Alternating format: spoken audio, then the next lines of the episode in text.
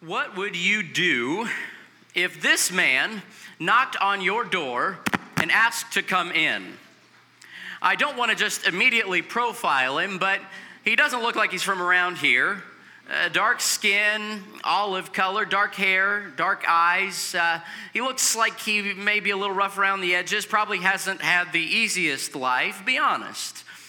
Would you be skeptical of this man? In 2001, this image was designed for the BBC by a forensic anthropologist, and he made this 3D representation based off of an actual skull found near the region of Galilee. They are suggesting that this is likely what a Jewish man in the first century would have looked like. And they're not saying this is Jesus, but this should give you a pretty good idea of what Jesus may have looked like. Uh, not quite the Caucasian white robe, blue sash Jesus we grew up seeing on the coloring pages, is it? We're going through Isaiah together as a church, and Isaiah says in chapter 53 there was nothing beautiful or majestic about his appearance, nothing to attract us to him. We often think of Jesus as this dashing, contemplative, beautiful, blue eyed person. Uh, but actually, most people in those days, by the time they were 30 years old, were missing some teeth because they didn't have dental care or good hygiene. Jesus was a normal person, just like everybody around him. He's a normal person who was probably missing some teeth. kind of a unique thought about Jesus, isn't it? We know that by the end of his adult life, Jesus was basically a homeless wanderer. He grew up in the podunk city of Nazareth in a house familiar with poverty. And in the world's eyes, Jesus didn't graduate from the right school. He didn't come from the right place. I mean, Galilee, sheesh. He didn't have political approval. He didn't hang with the right crowd or say the right things. And those who did rub shoulders with him usually scoffed at him, despised him, rejected him, made fun of him. Most of them ignored him. What would you have done with this man? What would you have done with Jesus? You see, many of us will build our lives around these foundational questions. We ask them all lifelong. Uh, what am I going to be when I grow up? Who will I marry? Where will I live? Where will I work? How will I invest my money and my time? When will I retire? And those are good, fine questions to ask, but ultimately, only one question matters. When we come to the end of our lives, I'm convinced that the only question we may have to answer is this one What did you do with Jesus. Because you can't do nothing with Jesus. If you ignore him, that's as good as rejecting him. If you explain him away, you're saying that he's a liar and he wasn't really who he said he was. So, what will you do with Jesus? You can't do nothing about Jesus. He's a fork in the road, one way or the other. You can either reject him or you can follow him, and there is no other alternative. Open your Bibles with me this morning to Isaiah chapter 8. Cole, go ahead and come on up here. As a church, we're in the middle of our Christmas series called Unwrapping Christmas, and we're exploring what the prophet Isaiah has to tell us about Jesus, the greatest Christmas present any of us have ever gotten. And last week, we unwrapped the gift of Jesus the branch. And even though Isaiah lived about 700 years before Jesus, he tells us all these beautiful facets of who this coming Savior would be. And so go ahead and unwrap this present, Cole. Today, we're going to explore the gift of Jesus, the drum roll, please well done. Jesus the stone. Jesus the stone. Thank you, Cole. You can go ahead and set that down right there. I wasn't strong enough to get it out of the box. Cole, you rock. Get it? Yeah, I appreciate the help. I don't take it for granted. Get it? don't laugh at that. That was pitiful. Let's take a look today at just what kind of a stone Jesus is. Because Jesus the stone means three things. Don't freak out. We're going to spend a lot longer on the first thing than we will on thing two and thing three. So it's going to take us a while to get there. I promise we will get you out of here today by at least two or three this afternoon. Before we jump into Isaiah chapter 8, let me set the scene for you. God's people, the nation of Israel, have split into two nations. There's Israel to the north and Judah to the south. And Isaiah is living and prophesying in Judah, the southern kingdom. But the northern kingdom, Israel, is about to attack Judah, the southern kingdom. And the king of Judah, his name is Ahaz, is scared. So he decides he wants to make an alliance with the evil empire of Assyria to the north. He wants to protect himself. But Isaiah says, hey, don't do that. Trust God instead. That's enough. Uh, let's use an example. It's like this. Let's say that Avon and Plainfield were once united as the people of God. But then Avon and Plainfield split up. Uh, Plainfield to the south, Avon to the north. And Avon is getting ready to invade Plainfield and take over. And the mayor of Plainfield is really nervous, so he decides to call Chicago to come help him out. But Isaiah is saying, don't call Chicago. You can trust God. He'll protect you. But the king of Judah decides to make an alliance with Assyria anyway because he's scared. To which God responds in Isaiah chapter 8, verses 13 and 14. He says this The Lord Almighty is the one you are to regard as holy, He is the one you are to fear, He is the one you are to dread. He will be a holy place for both Israel and Judah. He will be a stone that causes people to stumble, and a rock that makes them fall. So God basically says here hey, if you trust me, I'll be your sanctuary. My presence will be here and I will be your refuge. But if you don't trust me, oh, I'll still be here. But I'll be a stone you trip over because you didn't trust me. So that's our first hint at what Isaiah is referring to by this stone. Jesus is a stumbling stone. He's a stumbling stone.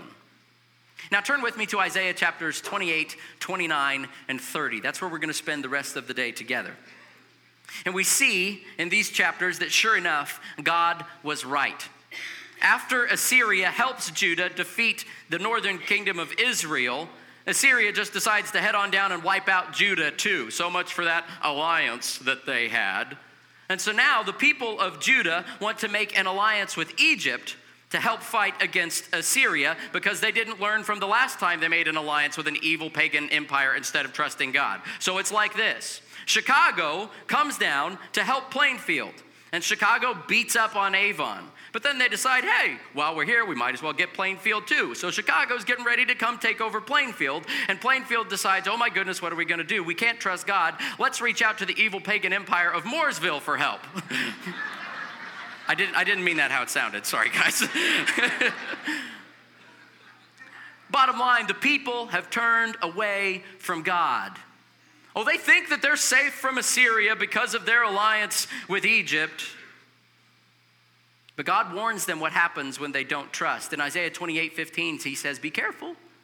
You're building your life on a shaky foundation if you do that chapter 30, verses 1 through 3 here, he says, Woe to the obstinate children, declares the Lord, to those who carry out plans that are not mine, forming an alliance, but not by my spirit, heaping sin upon sin, who go down to Egypt without consulting me, who look for help to Pharaoh's protection, to Egypt's shade for refuge. But Pharaoh's protection will be to your shame. Egypt's shade will bring you disgrace.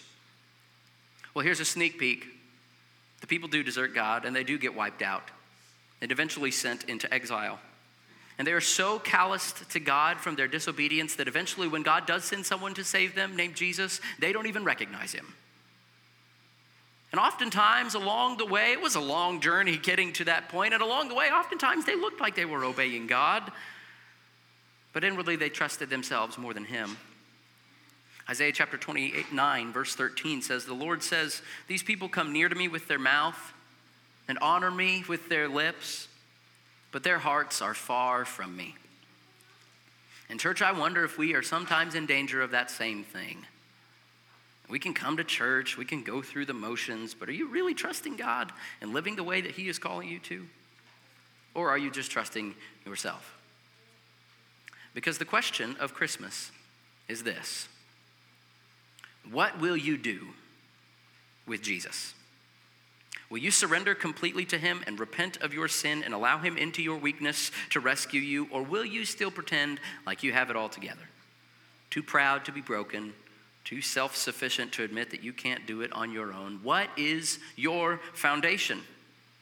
Are you building your life on Jesus, knowing that He is your only hope? Or are you building your life maybe on your family or your good works or your money or your career? Maybe you are making an ungodly alliance. Maybe you've allied yourself with, with, a relationship that you know you shouldn't be in because it doesn't glorify God, or an addiction that you keep feeding, or anger problem that you refuse to get help with, or maybe you're cutting corners to get ahead at work because your foundation is your career. The people of Judah thought that they had a firm foundation to build their lives on. I mean, they could count the number of military divisions and chariots and warriors that would come to their aid because Egypt was their ally. And that seemed like a firm, reliable foundation.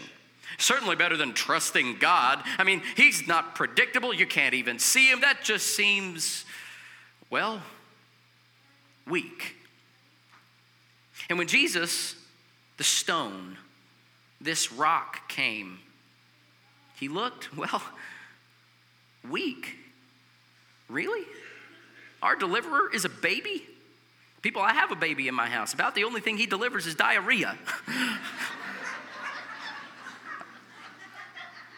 Are you kidding me, God? This is what you sent? No, no, I can't buy that. And yet, when this baby Jesus is born and his parents take him to the temple to be dedicated, there's a man named Simeon who comes up and he prophesies to Mary over this little boy, and he says, This child is destined to cause the falling and rising of many in Israel. From the very beginning, Jesus is a stumbling stone.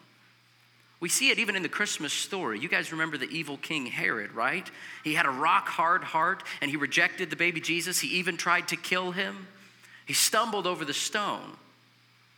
But there were others who came with soft hearts, the wise men. They came to worship him and they found life and they found joy. From the very beginning, Jesus is a stone of stumbling. He's a stumbling stone. And the people stumbled on this stone because, well, Jesus wasn't what they expected. And so they rejected him. Now, to us, the name Jesus is special and beautiful, but back then it was a common name like Jim or Joe or John. And when Jesus comes to his hometown of Nazareth and he declares himself the fulfillment of prophecy, this promised Messiah come to save his people, his hometown people, they stumbled. They rejected him. Him? They said. Isn't he the woodworker's son from down the street? I wiped that kid's nose when he was little. I worked with his brother. His sister was in my wedding. Him, not this kid. No way. He's an average Joe. He's one of us, just one of us. Besides, Jesus said crazy things, just too hard to believe. It's easier for a camel to go through the eye of a needle than for a rich man to get into the kingdom of heaven. What? You must be born again? Jesus, how do you expect me to do that? If you don't eat my flesh and drink my blood, then you can have no part of me. Jesus, what are you talking about? That sounds a little odd. And Jesus, he told stories and he talked in parables and riddles and symbols. And even the people who did follow him, his disciples, sometimes had to pull Jesus aside and say, Hey, we don't know what you're talking about. So, for most of the people, then, if you would have asked them the question, What did you do with Jesus? They might have said that they were intrigued by him, amused by him, entertained by him. They liked to see the miracles. Oh, they liked Jesus. But when it came time to actually follow him, to obey him, to reorient their lives around him, well, that was just too much to ask. They liked doing things their way. And so they stumbled over Jesus, the stone. They rejected him. Because Jesus didn't do what they thought he was going to do, what they wanted him to do. He didn't revolt against the Roman assert himself politically. He did not lead a rebel army in a revolution to make Israel great again. In fact, Jesus did just the opposite. He got himself killed. What kind of a savior gets himself crucified? That's foolishness. In fact, Paul says in 1 Corinthians 1, verse 23, but we preach Christ crucified, a savior who dies a stumbling block to Jews and foolishness to Gentiles. They did not make room for the stone in their lives. They left him out, and so they stumbled. And today, people still stumble. I'm convinced that there are two kinds of people in the world. And if you come to my house in the middle of the night, I can show you those two kinds of people. I am the first kind of person.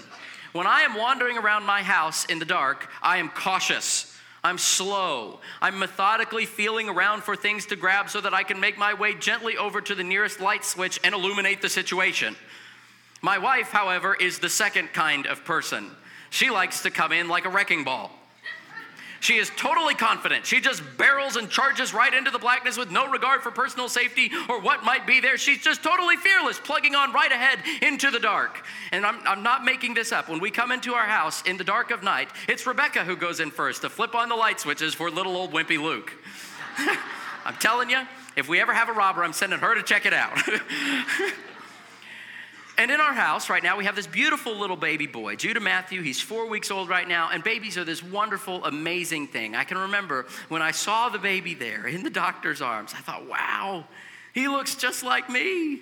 And the doctor said, that's his bottom. Oops.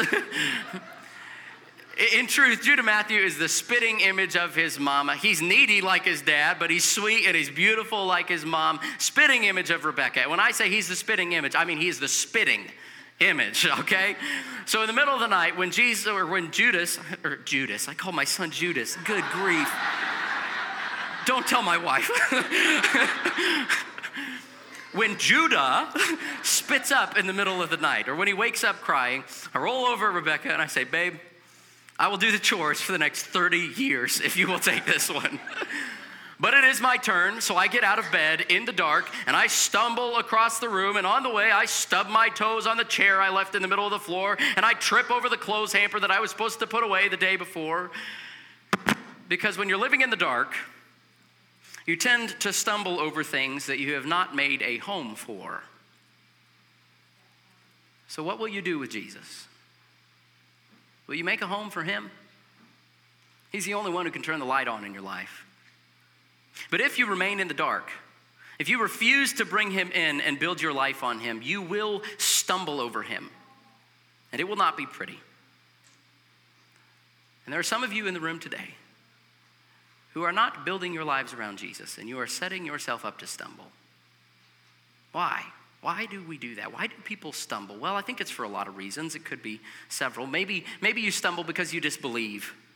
We live in a culture of people who want a personalized spirituality. Little bit of this, little bit of that. There's no one way to heaven, but Jesus says, I am the way, the truth, the life. No one comes to the Father except through me. And for a lot of people, that's hard to buy. And maybe you stumble because you doubt. You want God to prove himself beyond the shadow of a doubt before you will follow him. And God does answer a lot of our questions, but He's not going to answer every little question. I do believe that Christianity is the only solid intellectual foundation for life. And I do believe that God has given us sufficient evidence for faith, but it still takes faith. So maybe you doubt. Maybe you stumble because you're comfortable. And maybe you think that Jesus would be just like you, living the suburban middle class American life. But if Jesus were in Plainfield this holiday season, I don't know where he would be. But my guess is that it would be surprising and controversial and scandalous. And he'd probably be talking to the people that you don't want to talk to. He'd probably be hanging out with people that you feel uncomfortable around. And Jesus might be pushing you to do the same thing. And for some people, that's just a little too much. Jesus' own cousin, John the Baptist, looked at what Jesus was doing and was thinking, Jesus, I don't think that's what the Messiah is supposed to do. And you know what Jesus said in response? He said, Blessed is the one who does not stumble on account of me. Or, blessed is the one who's not offended by me, another translation says. Maybe you stumble because you delay. That's part of the problem in Judah that Isaiah points out. Back in chapter 28, Isaiah calls the people drunkards and scoffers. They think that they are immune from the coming storm.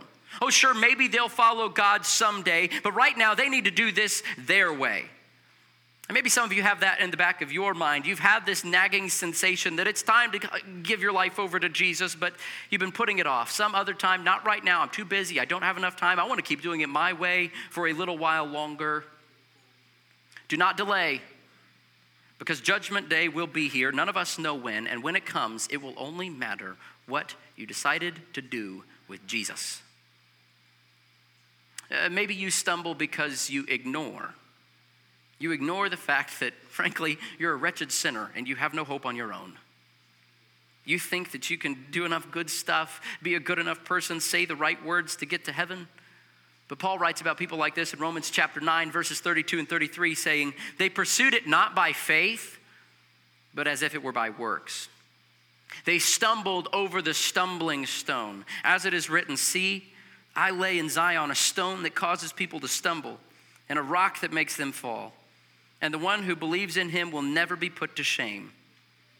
If you try to earn your way to heaven by being good enough, you are ignoring the grace of God and you will stumble over Jesus the stone at the judgment day because you can never be good enough on your own. But the hope is, just like Paul says, if you believe, you'll be safe. So, whatever your reason for stumbling is, all of us need to have what one person calls a Simon Cowell moment. You guys know Simon Cowell, right? If you've watched American Idol, you know what I'm talking about. There's always this one poor guy who comes into American Idol and he belts his heart out singing Justin Bieber or Bon Jovi or something, and he can't carry a tune in a bucket. And I'm thinking, brother, I'm so thankful that your mother loved you, but she needed to tell you that you cannot sing. And so Simon has to come in and crush this guy's dreams. And he says, I'm sorry, but that was horrible. You are not Aretha Franklin. You cannot sing. So, church, here's your Simon Cowell moment. God is saying to us through Isaiah that you cannot earn your way to heaven. Isaiah chapter 64, verse 6 talks about all those good things that you think you've done that'll be good enough to get you into eternal life. Well, Isaiah 64, 6 says that all of us have become like one who's unclean and all our righteous acts are like filthy rags. We all shrivel up like a leaf, and like the wind, our sins sweep us away. You are far worse than you have any idea. Your good deeds are like filthy rags. That phrase there, filthy rags, is actually the words that they would use to refer to what women would wear during menstruation. The best works that you can do are still sinful, still gross, still nasty and revolting. You need Jesus. You can't do it on your own. The gospel is this you are more sinful than you could ever imagine, but you are more loved than you ever dared to hope. So, what will you do with Jesus? Will you ignore him and keep thinking that you're a good enough person, or will you accept his grace to cover over your sin? Unfortunately, for most people, Jesus is a stumbling stone. But for those of us who believe, Jesus Christ is our foundation stone. That's the second thing. He's our foundation stone. What will we do with Jesus? We will build our lives on him and we will not be shaken. Isaiah chapter 28, verse 16 says So this is what the sovereign Lord says See, I lay a stone in Zion, a tested stone, a precious cornerstone for a sure foundation. The one who relies on it will never be stricken with panic. In other words, we don't ever have to fear God's judgment when Christ is our foundation. I have a friend who's a retired policeman, and he says, When you're always ready, you never have to get ready. So are you ready?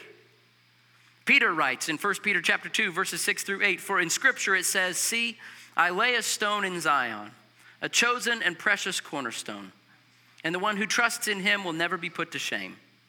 Now to you who believe this stone is precious but to those who do not believe, the stone the builders rejected has become the cornerstone, and a stone that causes people to stumble, and a rock that makes them fall. They stumble because they disobey the message. In other words, when we build our lives on Christ, we're safe. It matters what you build your life on. Jesus tells this story about foundations for life in Matthew chapter 27. At the end of the Sermon on the Mount, he tells this story. He says, Therefore, everyone who hears these words of mine and puts them into practice is like a wise man who built his house on the rock.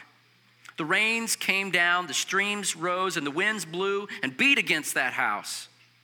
Yet it did not fall because it had its foundation on the rock.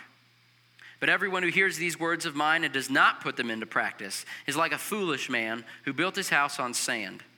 The rain came down, the streams rose, and the winds blew and beat against that house, and it fell with a great crash. When you build your life on a firm foundation, you will be able to stand against the storm. And the storms of life will come financial struggles, marriage problems, addictions, betrayal by friends, exhaustion, health trouble, the death of a loved one. The list goes on and on and on. The storms of life will come. Your house will be tested. But actually, when the Jewish audience would have first heard Jesus tell this story, they wouldn't have thought of the storms of life like we would. Instead, they would see this storm as symbolic of the coming judgment of God. They knew that when Jesus talked about a storm battering a house, he was referring to God judging a person's life. So if you build your life on a foundation of good works or money or popularity or your success, then it'll be like quicksand under your feet.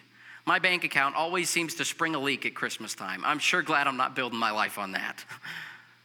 we will all stand before God one day.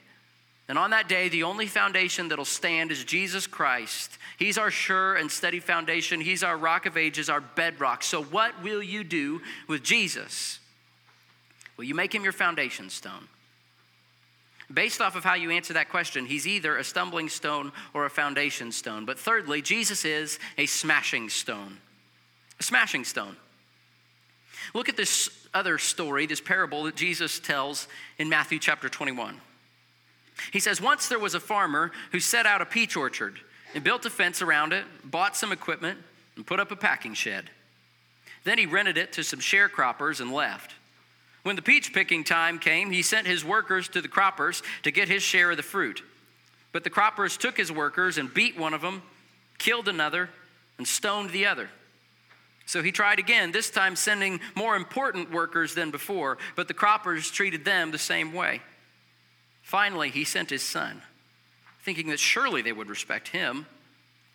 But when the croppers saw the son, they got together and said, Hey, there's the old man's boy. Let's kill this cat and take over the estate.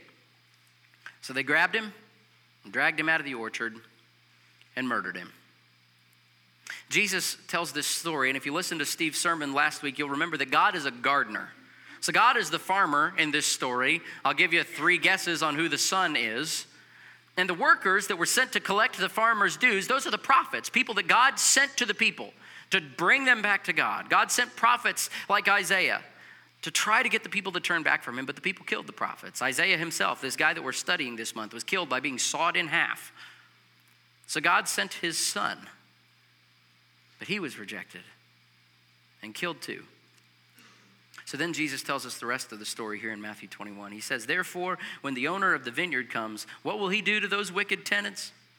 He will bring those wretches to a wretched end, they replied, and he will rent the vineyard to other tenants who will give him his share of the crop at harvest time. Jesus said to them, Have you never read in the scriptures? The stone the builders rejected has become the cornerstone. The Lord has done this, and it is marvelous in our eyes. Therefore, I tell you, that the kingdom of God will be taken away from you and given to a people who will produce its fruit. Anyone who falls on this stone will be broken to pieces, and anyone on whom it falls will be crushed. If you have rejected God the gardener, and Jesus his son, Jesus the stone, then you will stumble on the stone and you will be smashed by the stone. There's another prophet from the Old Testament, a guy named Daniel, who once interpreted a dream for a pagan king. And this pagan king had built his life on a foundation of power and self gratification. It was a foundation that would not stand. And in this king's dream, an enormous, beautiful, massive statue with feet of clay was standing. But then a rock came and struck that statue and smashed it to pieces. And that rock is Jesus. And Jesus the original Rolling Stone, will smash whatever is not built on him. The day will come when foundations all over the world will be shaken and broken and smashed to pieces, except for what is built on Jesus. For only what is built on Christ will stand. So, what will you do with Jesus? On Christ, the solid rock, I stand. All other ground is sinking sand. And if you're with me, if that's true for you, if you're building your life on Him, then the reality that Jesus came at Christmas time and that His presence is here with us now and that He's going to be coming back later to judge the living and the dead, that reality is comforting for us who have built our lives on Him. But if you're building your life on something else, then the reality of Christ's presence now and His pending return should make you squirm. Because the gardener of last week sent us his son. And he will return and he will ask us, What did you do with Jesus? And the only right answer is to trust him. Jesus Christ died, we killed him, And he took the punishment that we deserved, and he absorbed God's wrath so that we would not have to be touched by the judgment of God. Jesus, the stone, died. And nothing is more lifeless than a stone. He was laid in a stone grave, and his heart was stone cold. But on that third day, his heart began to beat again, and the warm blood of life coursed through his veins, and the stone was rolled away from the grave, and Jesus, the stone, emerged alive. And now, when we build our lives on him, trusting him alone to save us, he brings our rock hard hearts to life. So if the stone needs to be rolled away in your heart, if the rock hardness of your heart needs to be softened so that you will not stumble and be smashed by Jesus the stone, then come now and build your life on him. What will you do with Jesus? Will you pray with me? Jesus, we thank you so much for coming. That you would come to be among us. God, you're amazing. And Jesus, we are grateful that you alone are strong you're our foundation that will last. And because of your gift on the cross and the resurrection, if we build our lives on you, Jesus, we're protected from the judgment of God. And I'm grateful for that because I deserved it, and yet you took it on my behalf. And I pray now for my brothers and sisters that you would encourage them where they need encouraged, and that if there are any here who are building their lives on a shaky foundation, that you would convict them and bring them to you. We love you, King Jesus. It's in your powerful name that we pray. Amen.